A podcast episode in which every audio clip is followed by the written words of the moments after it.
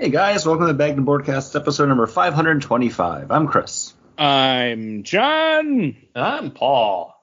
We're a weekly podcast that comes to you in three ways. The first being The Week in Geek, bringing you the top geek stories of the past week.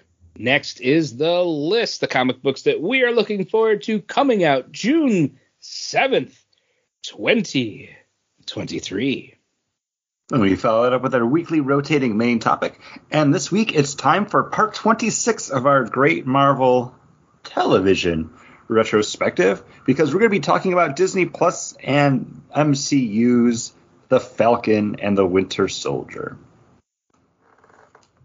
I enjoy our movie retrospectives that focuses on all movies, but mainly Marvel, just Marvel. Yes, well, until we get to, get to the Fast and the Furious ones. Yeah. Coming next. That's oh, that would drive me to drink more than anything else. And talking about drinking, John, what are you drinking? Uh, I'm drinking from Narragansett Brewery, their lager beer. Uh, this is a very inexpensive beer. It is twelve ninety-nine for the twelve pack, uh, and it is just a nice drinking beer. This is a great yard beer. This is a great, like, I just finished reglazing my windows. I'm gonna have a Gansett. Um, what's fun about this is the packaging. Uh, every summer they bring back the retro packaging that they had in the movie Jaws. There is a Jaws package uh, with a big shark on it that came with it uh, for this year, and um, it's just a good beer. It's not a great beer. It's not a bad beer. For the price point and the liquid that you get, it's very good. Nice. So if I was a, uh, a friend of somebody that's a big movie fan and also a beer fan, this would be a good gift for them. It'd be a fun gift. And it's, like I said, it's not, it's not, it's not bad. There's nothing unpleasant about it. And it's not nothing too super expensive either. Is it priced right? twelve ninety-nine for a twelve pack. Yeah. Perfect. Uh, they have sixteen ounce pounder cans, six pack. I think it's seven ninety-nine. Perfect. Like it. Yeah. Chris, are you drinking yes. anything movie themed, movie related, or uh, just beer related? I mean, it's beer related because it's a beer. Uh, from Pontoon Brewing, I am drinking their Rainbow Smiggles, and this is a candy sour ale. Uh, this beer is their Berliner Weiss. Uh, brewed with three hundred pounds of Skittles, uh, over one hundred boxes of Trix cereal, and then two pounds per gallon of strawberries, pineapple, and vanilla. And the can of it has a well-known cartoon cereal rabbit uh, throwing up a rainbow into one of their uh, fermentation tanks. Mm. Uh, when I opened this can up, it did fizz over a lot. And I've had this once before, and it tastes off from what it was at that point. So I don't know if this just didn't travel well or what, because I don't think it's been sitting on the shelf too long because they didn't have this last time I went to my beer store. So I think maybe it's just something is off on this can, because um, before I really liked this. And this one's not bad. It's just not a good version of what I know this beer was when I had it previously. Um It's very fruit forward. I get a lot of that pineapple and like that vanilla. Um, it's leaving like a residue on my glass, and I'm assuming that's because of all the cereal and Skittles that goes into making this beer. Uh, again, not bad. Just I know there's something off about it. Paul, are you drinking a movie yeah. cereal adjacent beer? Uh, I'm not drinking a The uh, cereal beer, but I am drinking something with a lot of uh, malt, which is a cereal. And uh, this is a Baby Marzen from Wayland Brewery. I This is that new brewery that I was talking about last episode. Uh, this is their a little Marzen, um, four point two percent alcohol by volume, and it's supposed to be a crush but malty uh, pils- uh, German Pilsner. So nice. It is uh, got that nice richness, that uh, richness on the back. Perfect for a uh, crisp fall day or early summer morning. But unfortunately, it's that weather is not upon us anymore. um, but yeah, if I was out like during early disc golf, this might be, that's why I kind of wanted it, you know, for this early disc golf sessions. Um, but unfortunately, now it's like in the sixties before uh, I even wake up, so it's a little rough to be drinking these. But I think it's enjoyable. I think it's uh, definitely look a sh- worth a shot. Uh, when fall rolls around. So be looking forward to this when the season is more appropriate. Hmm. Well, you know what season it is appropriate for right now? Ah, harvesting from the news garden. Yeah. Sorry. So uh, that's not sent the message. It's like you could have just said that. I don't know. I was so, I was hoping we could just go along and Paul could see if he had edit those stuff running. I that, really your don't whole, know. Your whole beer stuff, you sounded like you were talking underwater. Oh. I Weird. thought it was me having connection issues, but it's okay. But yeah, we're going to head out to the news garden. Uh, we don't have a lot to discuss this week, but we did have an update to our summer movie blockbuster bracket buster because, as we said last week, The Little Mermaid has come out. And, man, this mermaid's got legs because she ran to the box office. Um One of our top earners so far, actually, on the bracket for this year. Uh, opening weekend, ninety-five point five million dollars, uh, beating Fast X, which came out last week, which with the uh, sixty-seven million dollars, which I thought was going to do a lot more, and I thought Little Mermaid was going to do a lot less. Uh, yeah, I, I absolutely thought that. Uh, I also didn't even realize that Little Mermaid had come out, so... Uh, but it's also getting very good reviews. People are saying this is the best of the live-action Disney remakes, which, if you go listen to our summer movie blockbuster bracket buster episode, uh, everybody's kind of burnt out on these. So this might be the shot in the arm that Disney needs to get people back into the theater for these, if it's that good. It's surprising because, like, they've all been around... Looking at the past numbers, the domestic box opening of boxes, domestic box office office opening for Aladdin was ninety-one point five million. So, you know, a little below uh, the Little Mermaid, but you're like, oh, so it's not off at all. That's post. That's pre-COVID versus post-COVID. That's that's great. The Lion King did one hundred ninety-one point seven million though, and you're like, oh right, people did go to the theaters back in that day. And even Beauty and the Beast made one hundred seventy-four point seven opening weekend. So it's doesn't have the biggest, but it's not the worst either. I p- post-COVID, and also yeah. If you just look at the summer numbers of the other movies that come out, like it's doing really well compared to yeah. like the monster that used to be... Uh, Fast and the Furious, like we learned that in like bracket one. Oh, you don't bet against uh, Transformers and you don't bet against Fast and the Furious movies because we did that, that that first year, and those were the two biggest movies. Yeah, Fast and the Furious wasn't even on the the bracket. Yeah, because it was opening up in uh, early or late April, so we didn't even have it on the bracket to until it like moved its uh, release date. But then again, Fast. Fast nine or F nine, sorry, opened with only seventy million dollars. So maybe I should have been a little bit more wary of, what is it, Fate of the Furious, F eight. Uh, it opened with, oh, no, it's actually just called Fate of the Furious. There's no eight in it. Uh, okay. That opened with ninety-eight point seven. So that was pre-COVID. So, you know, that's, okay, so now I don't feel as, I don't feel dumb. We're thinking that Fast and the Furious could have beat out the live Disney live action because I'm looking at those Disney live action films and I'm like, what was I thinking? They're they're right around a hundred million. But also, then those started to have the diminishing returns because, again, after coming out of COVID, that's where we got Mulan with the hybrid release, where that one did seventy million, but it had also come out on Disney Plus. Yeah. Premiere like, access. Same weekend. So because that's how we watched it. We we bought it at home. Like, we spent the thirty dollars and got like pizza and wings delivered. Um, and then after that, a lot of them have just been direct to Disney Plus, like Peter Pan and Wendy. The Pinocchio one was direct to Disney Plus. So, Got about but yeah, that. like yeah, I didn't because that's all stuff that I didn't see it, but that's all things that kind of, you know, have led to me being burnt out on a lot of this stuff.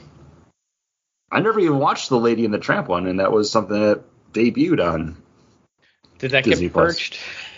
Uh, I think that one survived. I think Turner and Hooch fell off, but that's fine. Um, but yeah, this was actually our first complete mashup, though. Little Mermaid going up against Fast and the Furious. Uh, Little Mermaid moves on in the bracket.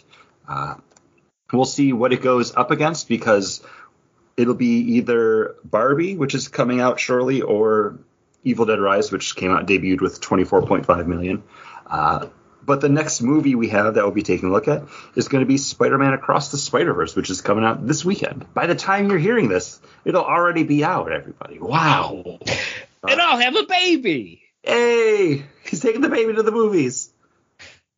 Uh, Wait, what side dish are you having that baby with? Oh, spare ribs. Carrots, always carrots.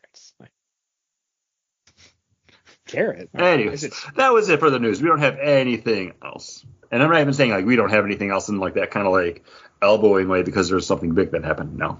There's really nothing no. else to talk about. We're recording this episode before the previous episode released. So. That's true. Like, it comes out tomorrow. Time machine. Uh, but, Chris, I saw you. You got up and opened a new beer? Yes, and this one is uh, – I've never had it before, but I feel like this is truer to what the beer is supposed to be. Because um, this is also from Pontoon Brewing, and this is their Dark Side Smiggles. And again, it has a certain cartoon serial rabbit uh, dressed as Emperor Palpatine. Sh- it's the Trix rabbit, guys. I don't need to keep saying that. Um, shooting lightning at you. And this is brewed in collaboration with R A R Brewing. Uh, and this is brewed with, uh, uh, they say, Dark Side candy. Uh Boysenberry, black currants, raspberry, pineapple, blackberry, and lime puree. And this is absolutely fantastic. Like, it's definitely hitting all of those notes, but none of them stand out. But they also don't get muddied together. Uh, this is fantastic. This is closer to what I expected the Rainbow Smiggles to be. Um, delightful. And I think these are super. Yeah, yeah, only five percent A B V. Like, I I'm going to be good for the rest of the episode because to finish it off, I have like two ten percent beers. So, yeehaw! I'm off. I'm off tomorrow though. It's fine. Got that Memorial Day holiday, baby. Got three days nice. off this week. Hey, that's always nice. But John, did you did you open up another one? Uh, I did, and uh, from Resurgence uh, Brewing Company, local brewery here to Buffalo. I'm drinking their summer ale. This is a blonde ale with orange zest and citrus flavors. And this is another just nice drinking beer. This doesn't super wow me, but I go, you take a sip and you're like, yeah, it's nice. Like, hot day, this would be perfect. Like, uh, I jumped onto the Skype call with Paul. I had just, it's up in the eighties here in Buffalo. I just installed all the air conditioners. I was hot. I was tired. And what was the temperature there today? Just out of curiosity. Uh, what was it, like eighty-four? Okay. eighty-four. Yeah. Um, it's a hot one. No breeze. No breeze either. Uh, mm. But um, yeah, it's just like it's the first like w- this is going to be the first really hot week. I think by the end of the week, it's going to be in the nineties. Yep. So I was like, got to get the air conditioners in. Got to make sure the kid can sleep. Got to make sure the pregnant wife can sleep. Um, so, yeah, I was just like, hot as hell.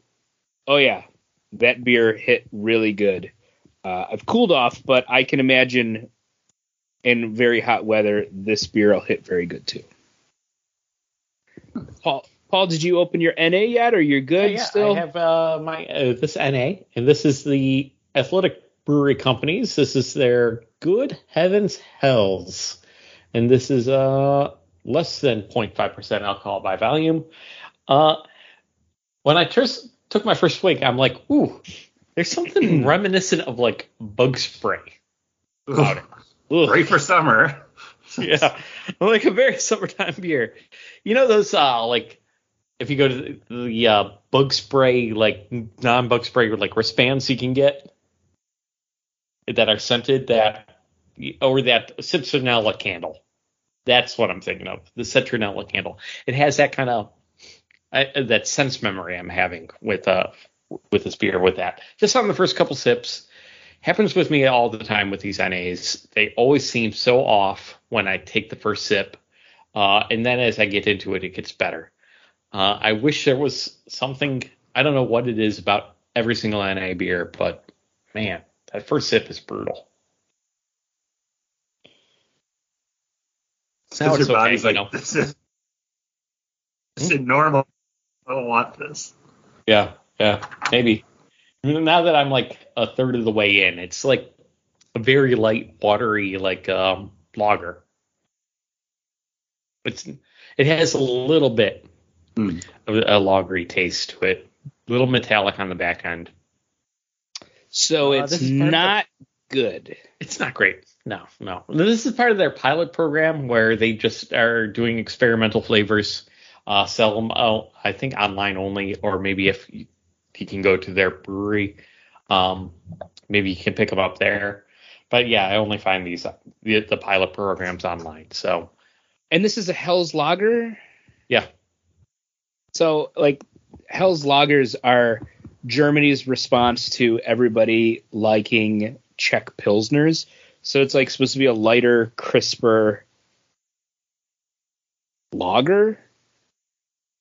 Like Hell's Lagers are usually really good. They got good flavor. So what you described to me is just doesn't sound good at all.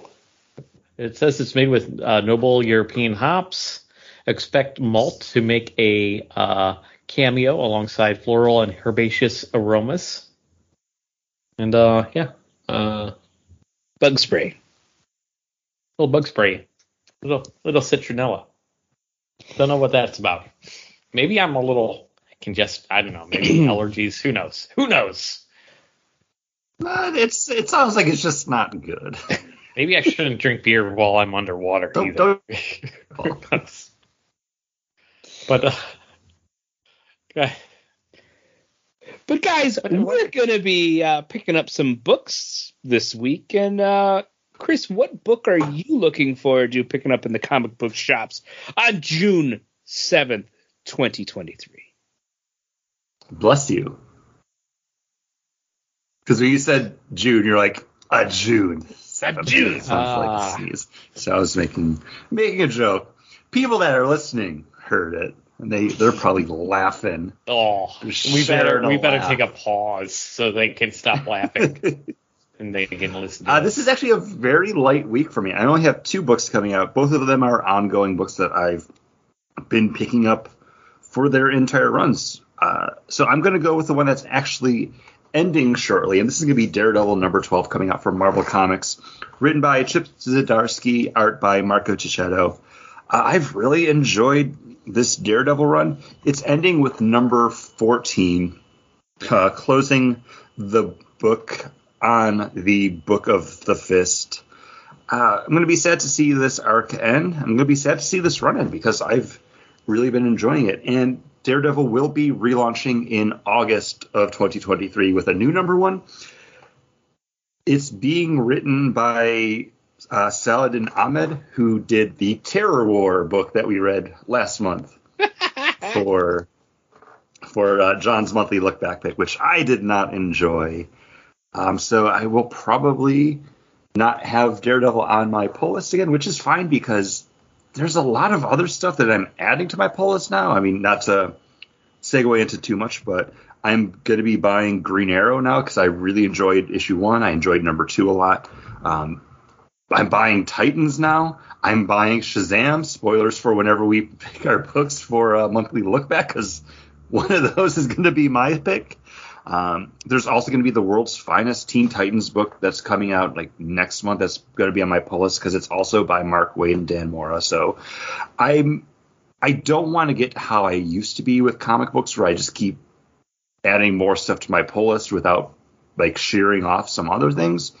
So I figure like Daredevil ending is going to be a good point for that. The other book that's coming out this week that I'm buying is going to be Poison Ivy, which I've really been enjoying that, but it's going to be taking a little bit of a sabbatical when all of the Night Terrors stuff starts up, because every book's kind of doing Night Terrors, Poison Ivy number one, Night Terrors, Nightwing number one. So I might use that as kind of my pruning point, I guess.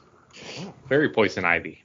That's what I was going for. Um, and just reevaluate my pull list once the Night Terror stuff wraps up, because I buy more D C books than Marvel. So, but yeah, Paul, what about you? Guys, you were confused. The, You're like, am I buying a Flash book? book? Well, there's a Flash book coming out, and there's two things on the cover that you knew would draw me in. Uh, one, it says a celebration of Wally West. Boom. So I'm excited. And two, one of the writers that are listed in the credits is Mark Waid. So Mark Waid coming back uh, to write The Flash. Very excited about that. Uh, along with Jeff Johns, Simon Spurrier, Joshua Williamson, uh, Jeremy Adams, and then a slew of artists. Uh, Mike Deodato Junior, Scott Collins. Uh, excited about that. Carmen D. Gina DiMantino. I should have practiced that before. Sorry about that. Todd Knock. Um, yeah, uh, excited to see this anthology. Uh, forty-eight pages, only five dollars, which sometimes... There's a lot of cool covers for this book. Sorry, not to cut you off, but looking at them, I'm like, oh, like a lot of these covers I like. And behind the scenes stuff, I do all the the Instagram posts, so I'm the one that's finding the covers to put on those posts when you put. And I'm already thinking, like, man, which one do I want to? Michael Cho. That's that's a good classic one. But then there's um. No, I, I, oh, I picked the book from my list, so you know the I Simone De, uh, DeMeo. Paul, we've never done it that way. Well, I'm asking for it.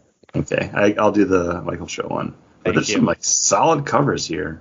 Yeah, the Otto Schmidt one is really cool, but it's a cardstock variant too.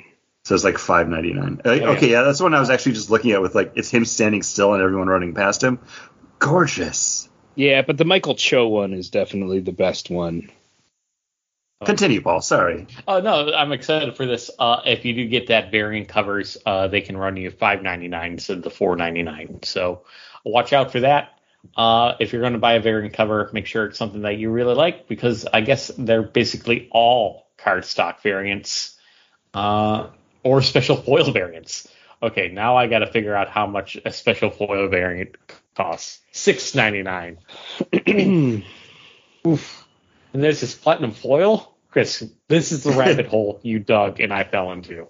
Yeah. So uh, what, last week when I went to the comic book store and I picked up my copy of Titans number one, the cover that I had in my pull box, I was like, oh, this one's okay. Let me see what they have on the shelves. Maybe I'll just grab a cover that I like more. And the ones that I was looking at, I was like, oh, that one's cool. And I'm like, it's an extra dollar. Like, I can't justify another cover, dollar. So yeah, cover's not I, worth an extra dollar. Uh, it's not. But what if it's cardstock? Thicker. Better. You don't need to...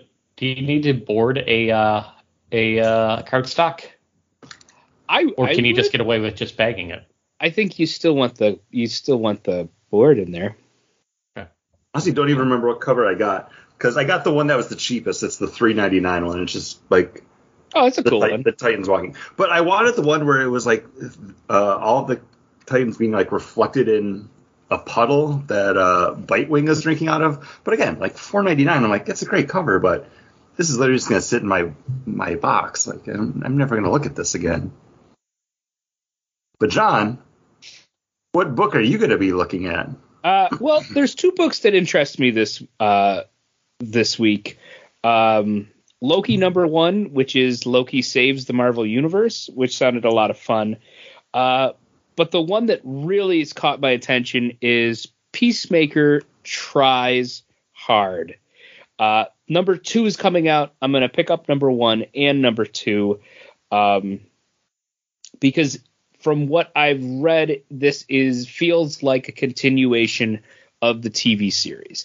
If and some of the reviews I've seen of issue one are, if you like the series, you'll love this book. If you didn't like the t- the T V series, do not pick this book up. Um, so I'm kind of looking forward to checking that out because I really did love the series. Uh, this is written by Kyle Starks and art by Steve Pugh. Um, yeah, I'm looking forward to checking the series out. So did you read Titans number one yet? Not yet. Okay. Uh, semi spoilers, I guess. Peacemaker shows up in that one. And as soon as he pops up, I'm like, I liked this character in the T V show. Like, I don't need him in my comics, though. Well, I'll let you know when I read the first one, if it's worth checking out. Checking it out. You know what else I'll be checking out? Would that be a dramatic reading? And now, a dramatic reading from Mouse Guard, The Owlhen Caregiver and Other Tales, number one, page twenty-three, panel three. Uh, it is forbidden, not to mention foolish, to cross the borders. And that was a dramatic reading from Mouse Guard, The Owlhen Caregiver and Other Tales, number one, page twenty-three, panel three. I cleared my throat to do that, and I feel like I still need to clear it as I was doing it and after. That was a fun book. It was a very fun book. I wish there was more Mouse Guard stuff coming out, even if it's just like anthology books like that one. Beautiful, amazing yeah. series. Guys, read Mouse Guard if you haven't, listener. It's yeah. fantastic. And talking about a series. Hey, it's time for our, our T V. Uh, what is it? Great Marvel T V retrospective. Yes. So it alternates back and forth. When we do a movie, it'll be the Marvel movie retrospective. Uh, when we do one of these, it's the television retrospective. But it's always consistent numbering because they flow. Um, the last one of these did was also a television retrospective because we talked about WandaVision, and now we're on to the next release that we had from the M C U with The Falcon and the Winter Soldier, also released to Disney Plus. Uh, fun, no, well, probably not fun, but this was originally supposed to have been the original yeah. Disney Plus M C U like television outing, but production had to shut down due to uh, COVID, where they were filming this in. I don't know, it was like Budapest or wherever they were filming this. Like, they were basically like, no, we gotta, we have to shut down. Like, we can't continue filming. And at that point, WandaVision was also in production, but WandaVision had a little bit more going ahead that they were able to just like finish filming that one all on sound stages. And then boom, there you go. And I do think the production carries a lot of weight when we're talking about these two shows. Um, don't want to get too far into all that until we get into this, but yeah, basically uh, this is a sequel to Captain America, The Winter Soldier. Like, this picks up on a lot of those plot threads uh, and kind of keeps going from there with that updated take on the M C U post, post uh, Blip and post res- I don't reemergence, whatever they called it when everybody came back from being snapped away.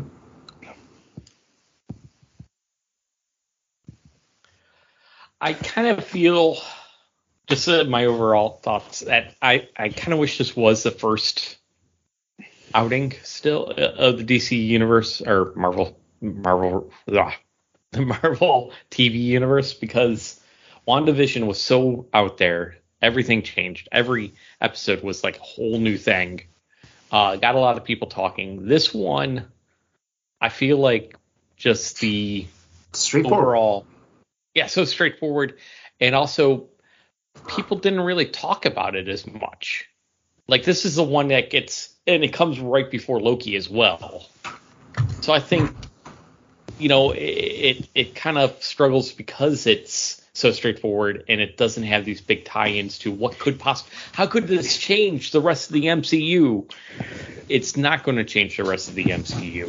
It, it's not that big of a story. And this one is the one that has to stay super grounded. And this is the one that they used.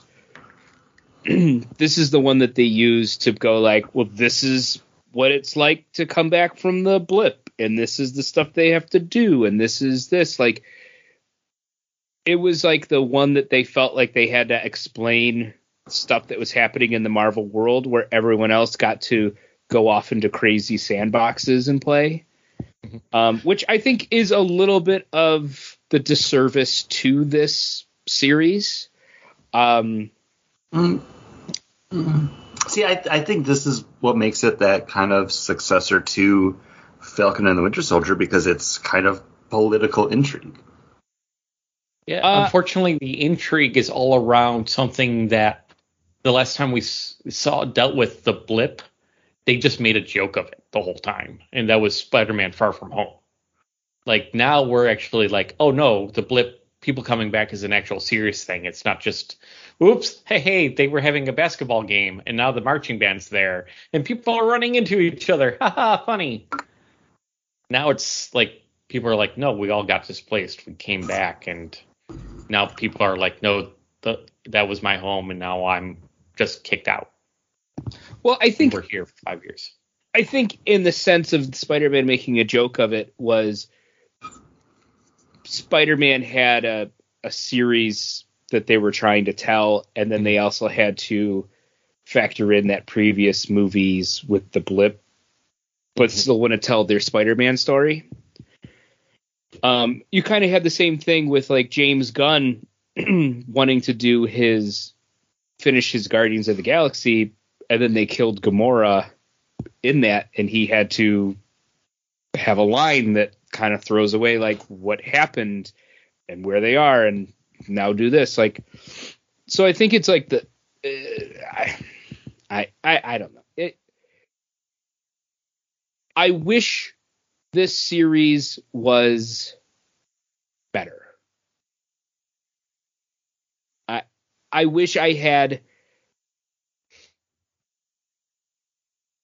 I wish there was I, I love the play between Anthony Mackie and I can't think of his name, who plays the Winter Soldier. Sebastian like, Stan. Sebastian Stan. Like, I love the interplay between those guys. I needed more of that.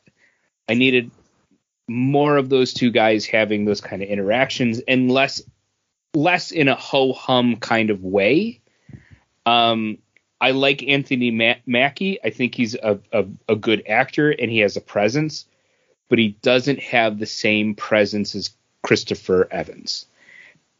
And he doesn't capture that cap the same way, and especially the character that we've seen of the Falcon, who's a lot more kind of a fun, is now really serious. And Bucky, who was kind of serious, trying to be like a little more goofy in this. And then I I really enjoyed the um the Walker U S agent stuff. I liked kind of his fall into being the bad guy, but I wish he was more bad guy. Um he he's definitely an antagonist. Um I just want to keep pulling on a thread that you had brought up, but I think you come into the series with three very different characters, and they're all trying to live up to a legacy in their own way. Like, I mean, Sebastian Stan, um, his Bucky's trying to move past it. John Walker, uh, Wyatt Russell, who I've got a lot to say about him later, um, is trying to live up to it. And then you got Anthony Mackie's Sam Wilson, who's just trying to not do anything. Like, he just doesn't want any part of it because he's got his own stuff that he's trying to take care of. Like, he's got a family, he's got a life he's trying to rebuild because he was someone that was snapped away and he's coming back to it. And it's his ignoring it is he's kind of the first one that realizes, no, like, someone has to try to stand up for it. Um, I think I liked this more on rewatch more than I did on first watch. And it could be because I watched the whole series like between last night and today. So it could have just been like that, not having to wait week to week. Also, I, I knew what was coming. Um, I, I liked this a lot. When, after we had finished watching it today, um, and we were going to go beer shopping, Yanni and I were kind of talking about it. She said she wishes this had been a movie. I liked it being a T V series, but each one of these episodes is like fifty-five minutes long. So I like that they had that space to stretch out the story. They get to focus on the plot. They get to focus on the characters.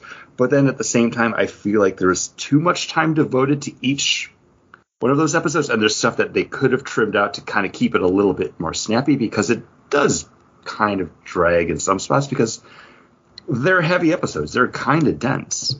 Yeah. Yeah. And you got to remember, too, this is one of the first things that came back during COVID filming. Like, they had started it and then had to do all the, the regulations and distancing with this. So I think that also kind of gives it a little bit of a somehow just visually suffers from it. What I have to say is um, I think this series was interesting be- because a lot of times it doesn't end with a big fight scene. It ends with like somebody trying to give an inspiring speech. And kind of to your point, John, Anthony Mackie is charming. He has a lot of confidence. He has a, a charisma. Like, I saw him in a, a movie uh, years ago before he was the Falcon. And I'm like, that guy, he's Eight Mile. No, it was um, the one with the hats. It, Gene Rod, or not Gene Roddenberry. Um, yeah. Rod, with, uh, Rod, Rod, uh, Ray Bradbury, um, the something patrol, or the um, it's a Ray Bradbury short story that was turned into a movie. Yeah, you loved it. I loved it. Loved him in it. It's great. Matthew, uh, not Matthew. Yeah, Matt, Matt, uh, Matt Damon was in it as well. Yeah, he's the lead with a uh, awesome woman. Um, she played Mary Poppins uh, in Mary Poppins Returned. Um. She's married to Reed Richards. Yes. Emily Blunt. Emily Blunt isn't, you know. I And I walked out of that movie being like, Anthony Mackie, so good. I, I And I wanted to say, like, he is good, but he's not he's not as dynamic a, as Christopher Evans. He does. He does in those Why do you keep calling him Christopher Evans? Except, I don't know. I keep looking at so you. Weird. Staring you at never, you. Don't call me Christopher, though. What if you have to call look, me that? Look at your Skype name. Know.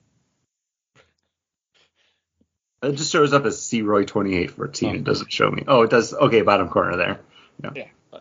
But what I was saying is, yeah, he's he's very likable, very charismatic, but not. He doesn't turn that corner to be inspiring. Like, I don't get that the same kind of goosebumps. But partly he's, because he's of what he same, has to. Yeah, he's yeah. not the same character though. Great. But also, I, I'm not sure if that's on him as so much as what he's, like, trying to say either. Because he's giving the speech to the senators at the end. It's like, well, you guys got to meet him halfway. You got to be better. And it's like, all right, I kind of wish that that speech was a little tighter. Because that goes on for a good three minutes, that diatribe. And I kind of wish that was cleaner. Because he ends up repeating himself a little bit there. I, I definitely agree with Chris that these needed some trimming. They needed a, a little more editing, cleaning some stuff up here and there. And it is nice that you do get a lot out of it, but it's like I, I would have liked some more of um, the uh, oh, I can't think of his name now. The um, Baron Decimo? No, um, the the Smiling sec- Tiger. No, it's my favorite. Uh, uh, I love these. the second the second super soldier. Um, John, John. Oh, Isaiah Walker. Bradley. Isaiah Bradley. Oh, thank you. I, I was trying to think of the comic book title name because I couldn't think of his name either. Um, like I could have, I would have liked maybe some more from that, maybe some flashbacks or that, or tie in, tie that a little more into the thread of this show, and have that as more like. more of a, a story and a turning point of what brings him around to be Captain America. Um, uh, th- no, that's, I think that's definitely there. Like, yeah, just a whole think, episode. Well, not a whole episode, but just like him talking like, no, like they'll never accept you. Like they didn't accept me. I, I stepped up. I did the work. You know what they did to me? Threw me in jail. They experimented on me. You got to be crazy. The- and then he, that's part of what leads him to do is like, I I have to, like, because the people that are stepping up to do this can't be trusted. It is a little weird uh, in that I think he shows up in four different episodes, right? He, you know, he keeps on going back. Sam keeps going. It's because mm-hmm. I watched a bunch of them back to back.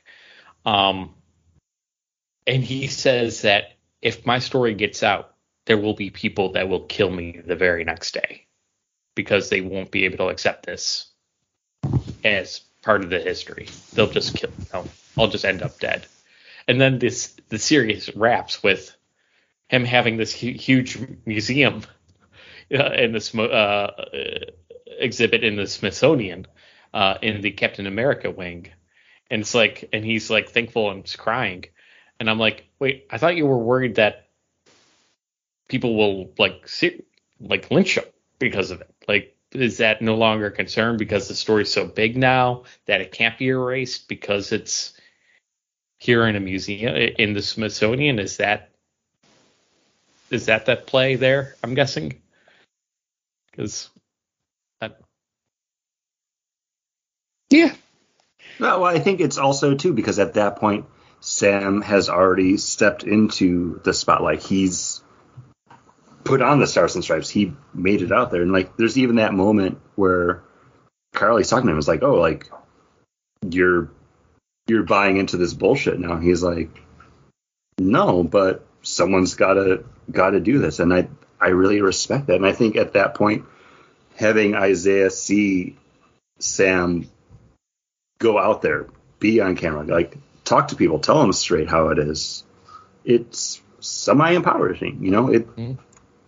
He he gave him a voice, and I think that's what's important, because that wasn't Sam just talking to, you know, senators. Like, that was Sam talking to comic book nerds and, like, movie nerds, because that's all stuff that we heard when that Truth comic book came out, when they announced that Sam Wilson was going to be taking over as Captain America. That was the blowback. Like, this is all still relevant today, like, three years after the series came out.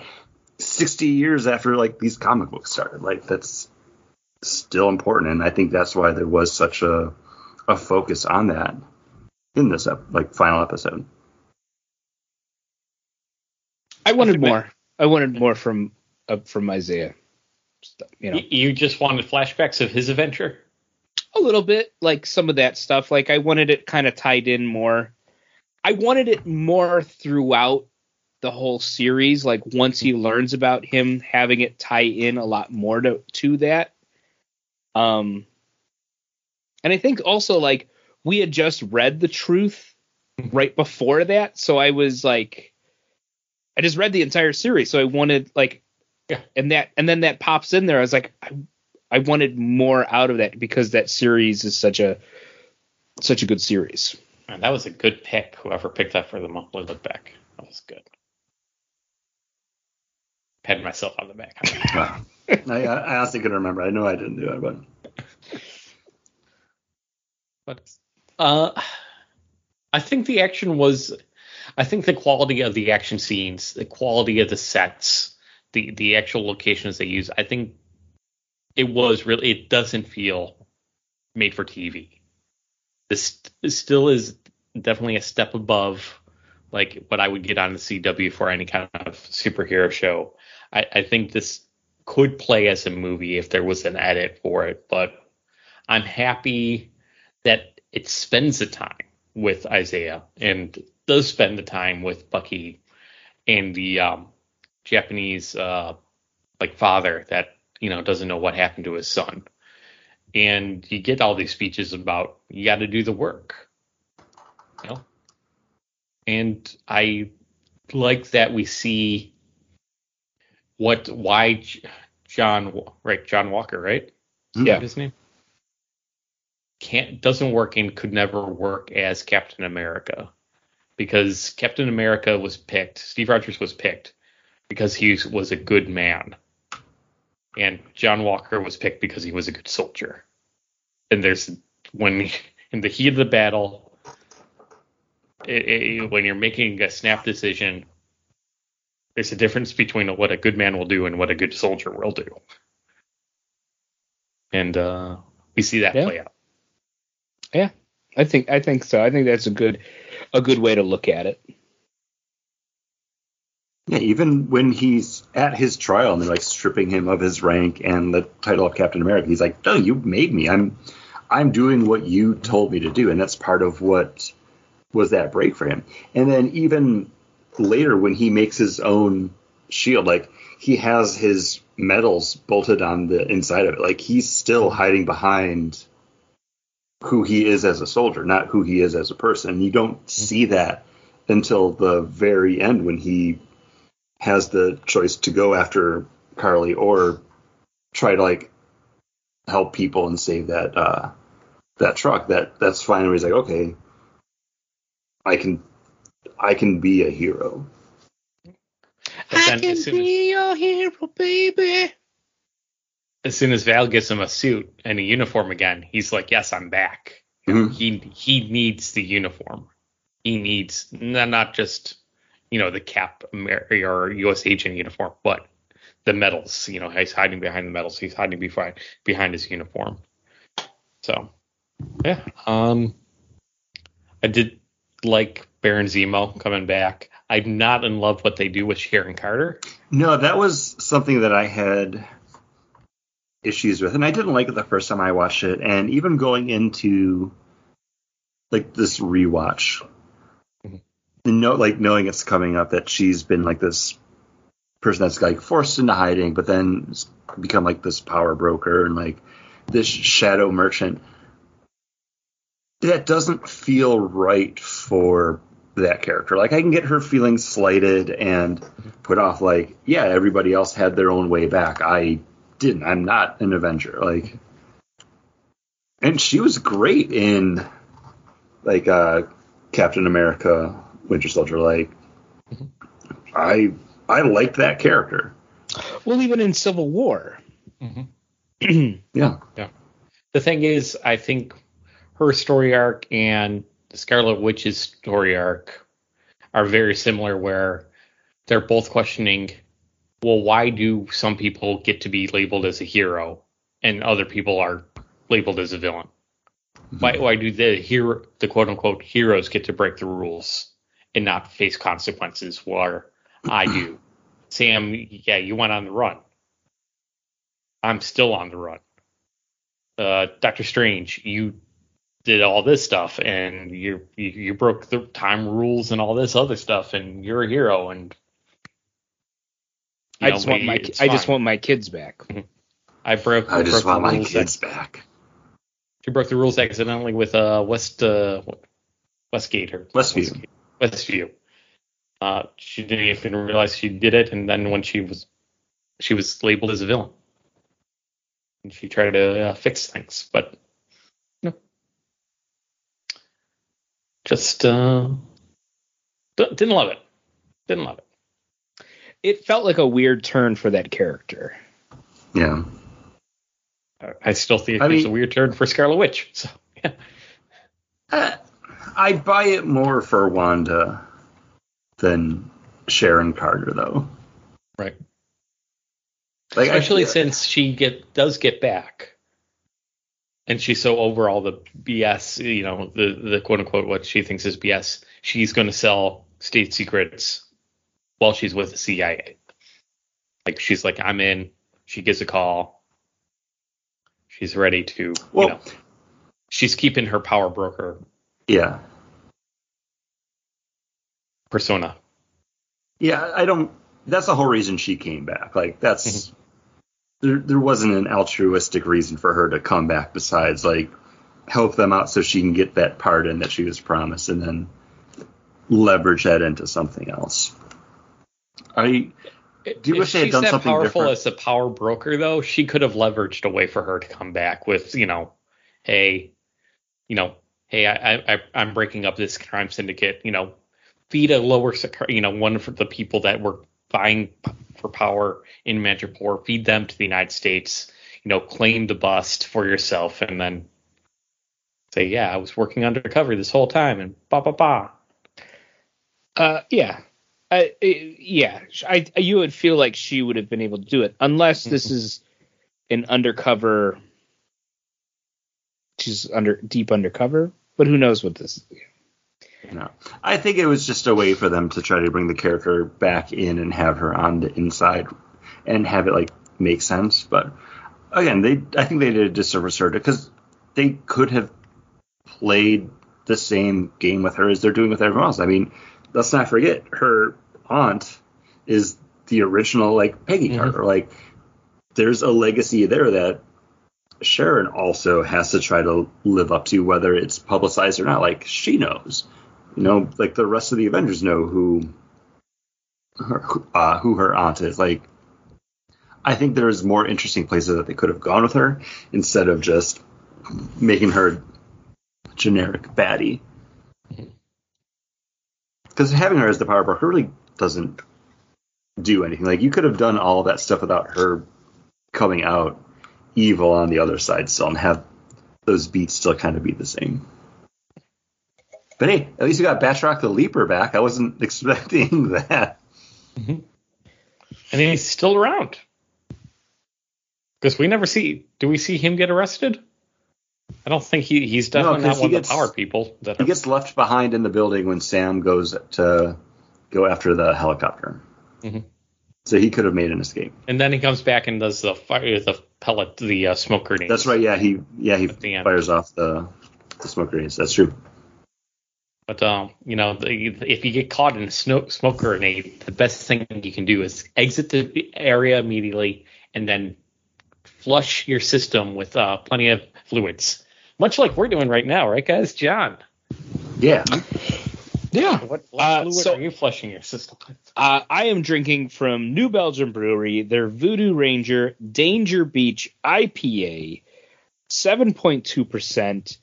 And this beer is very kind of juicy and like it has kind of that malt character to behind it. It kind of is like Fruit Loops, the I P A, which as soon as I took a sip, I was like, oh, I'm kind of in Chris's world over here with the Trix beer. This is like a Fruit Loops beer. Nice. Um, very dangerous at seven point two. Like, I'm halfway through this just because I keep kind of taking these big gulps, but it has this really nice malty fruitiness that definitely tastes cereal-esque. And then, uh, you know, it's a Magnum P I Voodoo Ranger on it. So, oh, Ma- Ma- Magnum P I. Yeah, he's got the uh, he's got the Ferrari with the Hawaiian shirt. He's got the ball cap on. So I'm getting a glare. I have a Miami Vice. Oh. Beer next, because uh, this is also from Pontoon Brewing, and this is their Miami Vice Smiggles. Again, we have the Trix Rabbit on a boat with what looks to be Spike, the the Gremlin from Gremlins, okay. uh, in his his stunner shades. Uh, and this also is brewed with candy. Uh, this one also uh, is a collaboration. Uh, this is them with Zool Beer Company, who I had something from previously when they teamed up with Tactical Brewing. Uh, I don't remember what it was, but I really enjoyed it. Uh, but this one is strawberry, pineapple, and coconut puree uh, with a healthy amount of tropical candy, they say. And when I poured it out, it looks just like coconut milk in a glass. Like, it's a very viscous, like pinkish, white, cloudy beer. And like It's a very rocky head. Like, it almost looks like a butterbeer head because it's like very like thick, foamy, like almost marshmallow fluff. Mm. Uh, and it, you, it smells like strawberries and coconut. When you hold it up, I was like, is that like a super pale orange New England? And then I thought you're holding it up because it looks like your mug is just full of foam. It's, like you can't yeah, tell the color. It's dense. Like it's very pinky, but still like it's like uh like pearlescent in a way. Uh, but this is delicious. I really like this one a lot. A lot of good lingering like fruity coconut on the back. Only five percent A B V. Um, Pontoon Brewing, like your Smiggles line, fantastic. I'm sorry, the Rainbow Smiggles, like the base version of this beer, wasn't what it should have been. But like the Dark Side and Miami Vice, mwah, love it. Great candy beers, L- love them. Paul, did you have another one? I'm drinking something on the opposite end of a uh, candy beer, and this is the uh, Athletic Brewery. In collaboration with the Ironman tri- Triathlon, this is their personal record, I P A with mango and turmeric. Because uh, turmeric Ooh, is supposed to be, uh, supposed to be having healing properties. I don't get much turmeric flavor. I, all I know about turmeric is it's in mustard. I don't know what turmeric tastes like, like offhand. Uh, I do get a little bit of mango. I want to say it's like s- spicy almost, almost like um. I'm probably wrong with this, but I want to say it's almost like a paprika. Okay. Don't know, though. Not one hundred percent. I know I have some. I just don't ever have recipes that call for it, so can't yeah, tell you. It's, yeah, it's it's definitely less spicy than paprika, but, yeah, it's like that in that kind of mustardy spice kind of. Oh, it's know. part of the ginger family. Hmm. Interesting. Yeah, uh, this does have the tropical kind of flavor to it. This is probably the best of the um, athletic breweries that I've had over the past two weeks. Um, this might this is not part of the, their pilot uh, series, pilot program, so this might be available uh, wherever you can find Athletic Brewery. So uh, I would give this, if you're looking for a non-alcoholic I P A, you could give this one a shot. It's not gonna. It's not a big juice bomb, but at least it's got that, you know, tropical notes to it. Um, it's only, and it does have the calorie information. It's seventy uh, calories per can with a hundred or uh, with uh, it, fourteen grams of uh, carbohydrate. Does it have the I B Us though? That's what we're really interested in. Uh, it has ingredients: water, malted barley, hops, mango, wheat, turmeric, yeast. So, yeah. But, yeah, so closing thoughts on The Falcon and the Winter Soldier. Um, well, you said you had a lot to talk about. Uh, oh, Wyatt that's right. Russell. Uh, Wyatt, Wyatt Russell as John Walker, a k a. Captain America, a k a. Uh, U S agent at the end of this. Um, I really dug him in this show, and I'm hoping we get to see a lot more of him in the upcoming Thunderbolts, because uh, he plays just the well-meaning antagonist so well. And I hate that people were sending him death threats for just doing a good job. Um, mm-hmm. Wyatt Russell, of course, being Kurt Russell's son, which fantastic, like. Love that. Um, but yeah, if you disliked him, you should be sending him kudos and applause. Yeah. Like, don't send the guy death threats because you don't like his character. Like, that means he's doing his job well. And you you see him just go through it and start to have that break. Uh, we didn't even talk about it. Um, when the uh, the Dora Milaje show up, and there's just like that moment where they're talking to everybody in that hotel room where uh, Zemo escapes, and they just take him apart. And there's just that moment at the end, like the fight, where he's just like, they weren't even super soldiers. Mm-hmm. Loved it. Not just because they showed up and they're badasses, but like you you hate this guy from the get-go because he's trying to be something that you know he's not. And you definitely have these two other people, Bucky and Sam. You'd love to see either one of them in that Captain America role more. And I understand that's why people were hating on John Walker's character, because, yes, there are more deserving people. But there is just that joy in seeing him fail and get taken apart, like, just so easily on the Dora Milaje's part. Yeah, it's it's hard to pull off a character that you hate, but you should love that guy that's playing that character that you hate.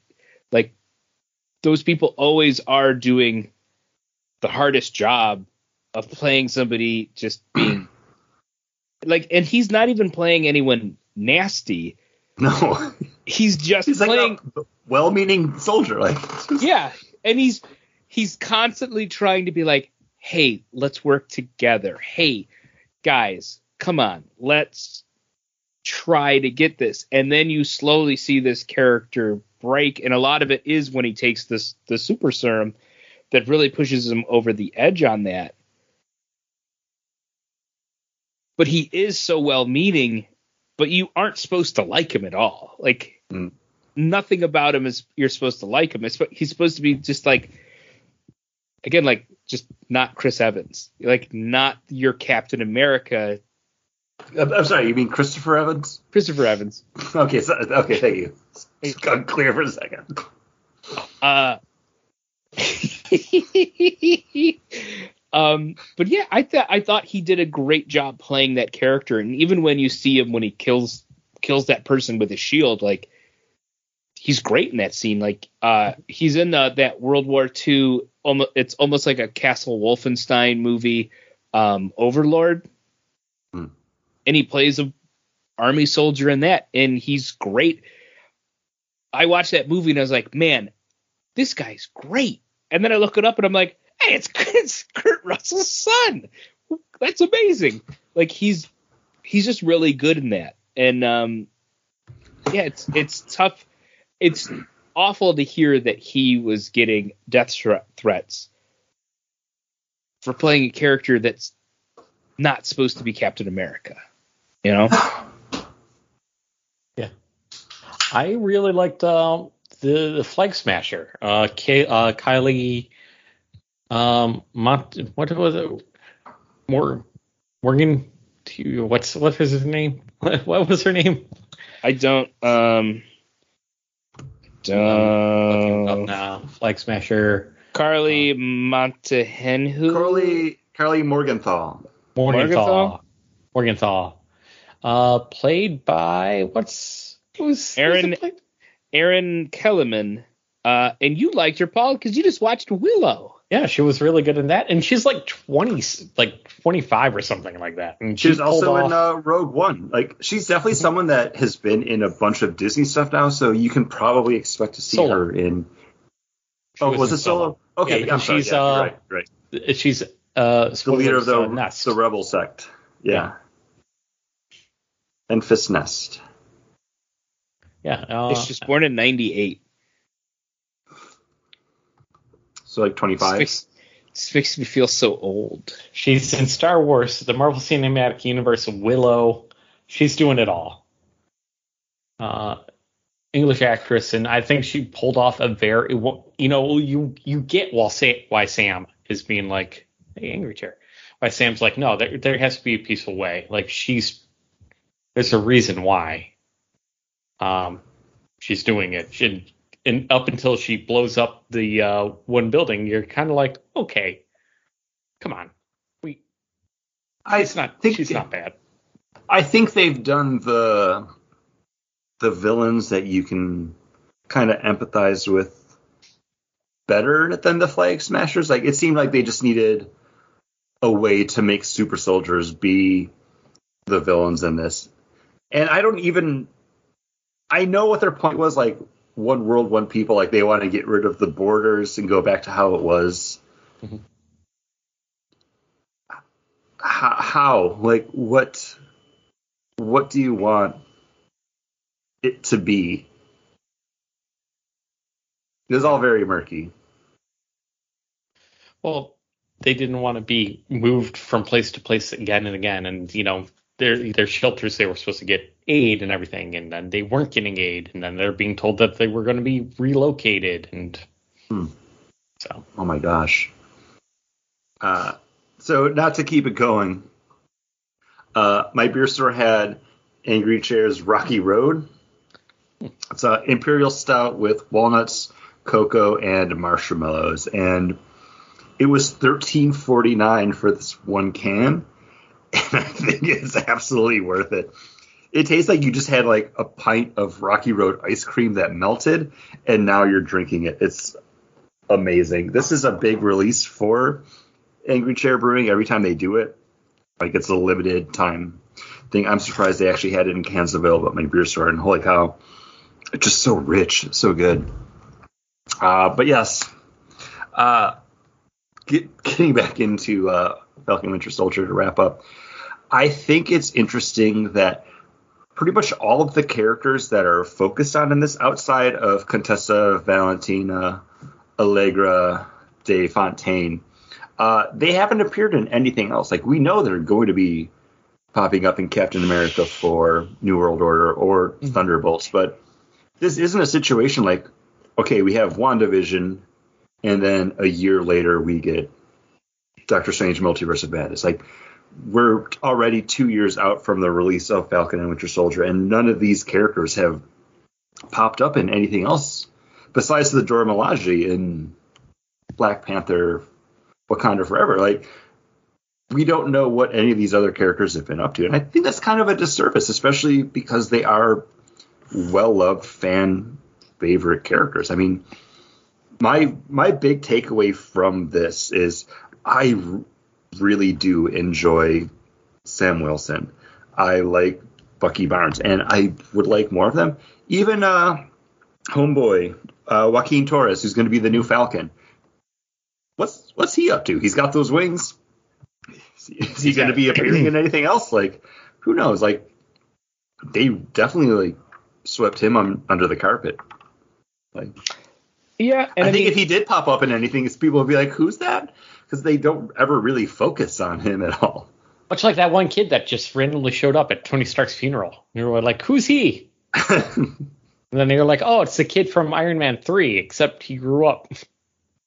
Except it's been like four years, so now he's an adult. Yeah. you know, uh, my, coming out of this... I'm still generally positive about it. Um, six episodes, each one of them almost an hour long. I think it's a big contrast to WandaVision's like twenty-minute episodes. Like, I feel like when watching WandaVision, I know they were sticking to that kind of sitcom like trope. A lot of those episodes, I wish I had a little bit more in there to like lead into the next one. Really enjoyed that show. I really enjoyed this one. I just wish it was a little bit shorter to keep it a little bit tighter.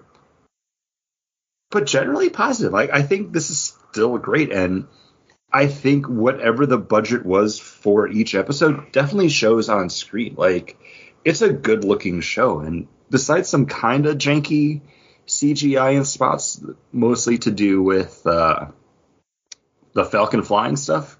There's points where just like like very rubbery based on the, the show looks amazing.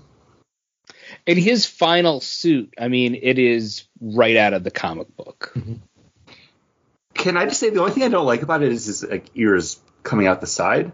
I don't know why it bothers me, but it's like you could have just like had it like be like covered by like either like that white fabric or just have like a like a plate over it. I don't know, just something about, like, visible ears on superhero. Yeah. Especially if you're like, flying around. It just it's, weirds me out. I don't know. Uh, I think the one thing, too, is, like, the head... I know comic accurate, but the uh, headpiece needed to be separate from the body piece, because anytime he turned his head, there was, like, a big loose thing of fabric on the side. Yeah, that, the fabric kind of, like, buckles mm-hmm. out. Which I was like, oh, that should have been two separate pieces. Why didn't, when they were building that suit, be like, look to the left? Oh, gotta fix that. Like, No, not enough time. Yeah, I don't. Well, he wasn't in Wakanda when they made it, so that's that's yeah. why. It's a good looking suit though. Like, oh, it looks great. I mean, it, like I said, it's comic accurate. Like, you look at it and you're like, oh yeah, it's just like the comic book.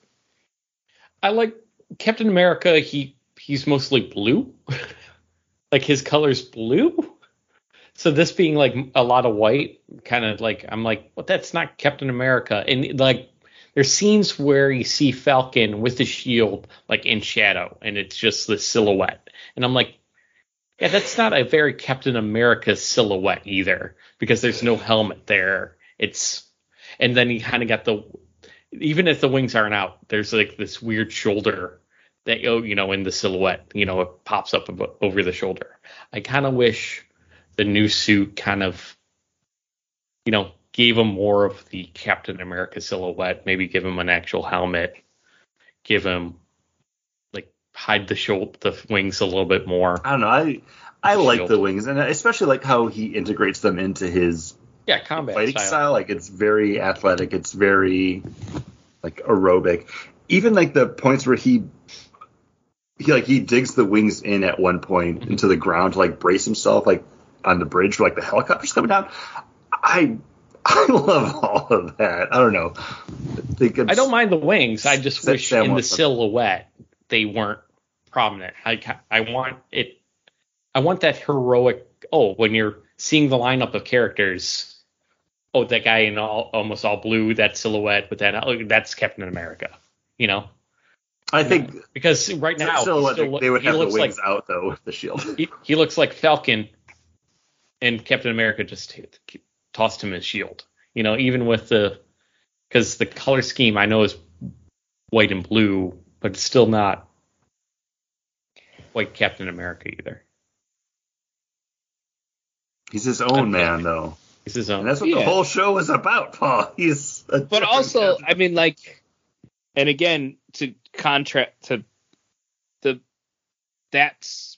What the suit looked like in the comic books, like when they redesigned it for Falcon to be Sam Wilson to be Captain America, that's what the suit looks like. And I yeah. think that's because Falcon don't like it in the comic either. Falcon's like Falcon's suit in the comic books when he was just the Falcon was more of a white suit and red. Yeah. White and red. So I think it's just an accentuate. Okay, that suit becoming Captain America. I don't know, but where does this fall on your list, Paul? And that's what's that's what's yeah. tough. I, I'm split. I'm like splitting hairs here because I'm like uh, it's either going to be number seventeen or number four, uh, fourteen. So it, just it, to know. Put it into perspective, our Bring last that. entry, WandaVision. Uh, I put that at my number ten spot. Paul has WandaVision as his number seventeen, and then, John, you had WandaVision as your number eleven. So the question I'm asking myself is, how do I feel about this compared to WandaVision? Because I have to go from there, if it goes over it or under it. And I really like them both, but I like them both for very different reasons. It's a good thing John tossed it to me so that way you can think about those reasons. Because, Chris, you're always concerned about who's tossing it to who. I know. You got so, sometimes yeah, you just put it on the spot. I'm never ready for it. Uh, so it, it right there between fourteen and seventeen, I have Ant-Man, Iron Man three, Ant-Man and the Wasp, WandaVision. I, I don't. I can't put it at thirteen because that's where I have Black Panther, and it's definitely not better than Black Panther. Um, but it's. I could see it being better than all of those. So is I mean, fourteen? Also, you would probably like it more than a Spider-Man movie because you notoriously hate Spider-Man movies. Yeah, Spider-Man Far From Home. I'm. It's like whatever. It's, it's yeah. It the the uh, the comedic bits of them being with the blip doesn't fit in through the rest of the cinematic universe. So, um, yeah, I'm gonna put it. You know what? Let's just do it. Let's put it at. Let's put it at fourteen, above Ant-Man, below Black Panther, right there. All those are very, like, cusp line, like a one one hundredth of a point either way would sh- shift that list for me. So that's that's how I'm feeling. John, Do you think we should give Chris more time? Uh, I I don't know. I'm I'm ready though. Um, if you're ready, then go ahead. Uh, I'm gonna put it at number twenty-one. Wow. And and and here's my thing is like like you said like it's it's not better than Black Panther, and like the only movies at the bottom that I'm like I never really need to see these again are Thor: The Dark World, Incredible Hulk, Iron Man, and Doctor Strange. Like, Doctor Strange is good, but I've seen it a couple times. I don't need to see it again. But I would definitely say that Black Panther is better than this. And really, once you get into the low or the high teens, those are all movies that I do enjoy watching and like. Like, they're just not as good as the other. So it's really the bottom. The bottom two are really the movies that it's like, I absolutely do not ever need to watch these movies again. Then you have Iron Man two, which Iron Man two is still kind of fun. It's still got a lot of cool stuff, but it's got its own problems. Doctor Strange is kind of mm, it's a good setup story. It's a good movie, but I don't need to see it again. Falcon and Winter Soldier, I liked it. I liked a lot about it, but it is my least favorite of the Marvel shows that we've gotten. Okay. And Black Panther, I think, is good. I like Thor. Captain America, I was actually surprised to see Captain America so low because First Avenger, I really did enjoy that this time round when we watched it for this. But then you're like, you Iron notoriously Man. Hated it when it first came out. Yes, I did. But once you I got Green Lantern was better. I did. Mm-hmm. Um, but like as those movies go up, I'm like, yeah, that's good. I, I'll watch that. I like that. I like it better. I, you know, it keeps going up that way. That um. Yeah, it's, it, I feel bad putting Falcon and Winter Soldier so low, but the things that it is below are still things that I like to watch, and I probably would watch those again before I ever feel like I need to watch Falcon and Winter Soldier again. And that's kind of like how I either what I love it and how would I watch it again is kind of how that feeling. If you put the D V D of both of them in front of me, what am I going to take? Well, I'd watch Black Panther. Mm-hmm. I'd watch, you know, Iron Man. I'd watch Captain America, First Avenger. I'd watch Age of Ultron. I'd watch all of those before watching this again. But also, those are it's big episodes. You yeah, know, that's, they're they're hour long episodes, so it's also like it's a lot. It's a it's a six get. hour movie, pretty much. And yeah. for me, I'm trying to look at it as a whole, and from that, like, okay, which would Which of these would I watch? Like you said, you put them in front of me. Am I going to watch this or this? And I had to watch this over two days because it's it's a lot to get through. And I guess that's a good problem because it's really good content, but also it's a lot of content. Um, my big sticking point was, do I like this or WandaVision more? And I think WandaVision... at that twenty-something minutes per episode, it's light, it's breezy. It leaves you wanting more, and I think that's really good. And I think that did a great job of moving the story forward. We don't know where this is going to be winding up yet. Two years later, like, we still don't know. And looking at my list after WandaVision, to basically the point you guys were making, there's other stuff on here that I would probably watch before it, because I have... after WandaVision, I have Spider-Man Homecoming, Captain Marvel, Ant-Man the Wasp, Guardians Volume two, Black Panther, Ant-Man, Iron Man two, and Iron Man. And then number nineteen, I have Captain America. I'm not a big fan of that movie.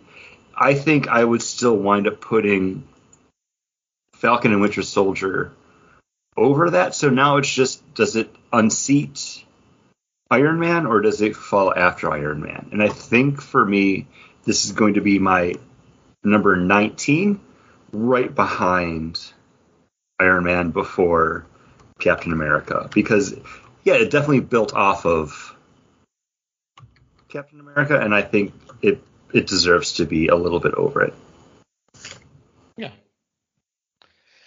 You guys, all I know is you guys rate Captain America way too low on your list. That's that's what I'm coming to realize here. It's it's a good movie. I mean, I still have it over Thor, Iron Man three, Doctor Strange, and Thor the Dark Thor, and Incredible Hulk. Like, man, and again, I hated Thor the Dark Thor. That was the, the worst. The thing is, I still think all of these movies are pretty decent. Even Incredible Hulk, which I have on the bottom of my list, isn't a bad movie. I just don't think it's a great movie, and there's much better things to watch. Um, no losers here. Like, again, we're twenty-six parts into this, because, again, don't forget, one of them was the one-shots, which we didn't actually put on our list. But going back through, I don't hate any of this stuff. Yeah, I think it's worth a rewatch. Um, I think it's enjoyable enough. If that's why listeners came to listen to this episode, to to figure that out, um, I think the acting's good. I think the set pieces are great, uh, good enough. I, yeah, uh, just the, my summary is that I wish that Sam had better, more inspiring speeches to give. He's he's an everyman, like, and that's what I like about him. Like, most of this show is him on a boat, like, arguing with his sister about how they're going to pay bills. Like, you put that guy in front of senators and T V cameras, he, I buy him being the, like, you guys got to get your shit together. Like, he's not going to deliver an inspiring speech. It's a, why are we still doing this, guys? That's what I like about him. I don't know. Do you guys like us? I hope so. Definitely, I definitely suggest coming back next week and re-listening to our all our episodes. Go ahead and download them all. Do it all. Listen to all our episodes again and again and again. It'd be great. What are we even talking about next week? Oh, it's our monthly look back for twenty twenty-three. And look for that in two weeks. Unless you just don't want anything to do with the baby. Yeah. I, I mean, I'm I'm assuming. As soon as you get that baby home, it's just going to be sleeping and sitting there anyway, so you can read some comics. We'll see. We'll see. We'll see what's going to go on. But thank you, everyone, for listening.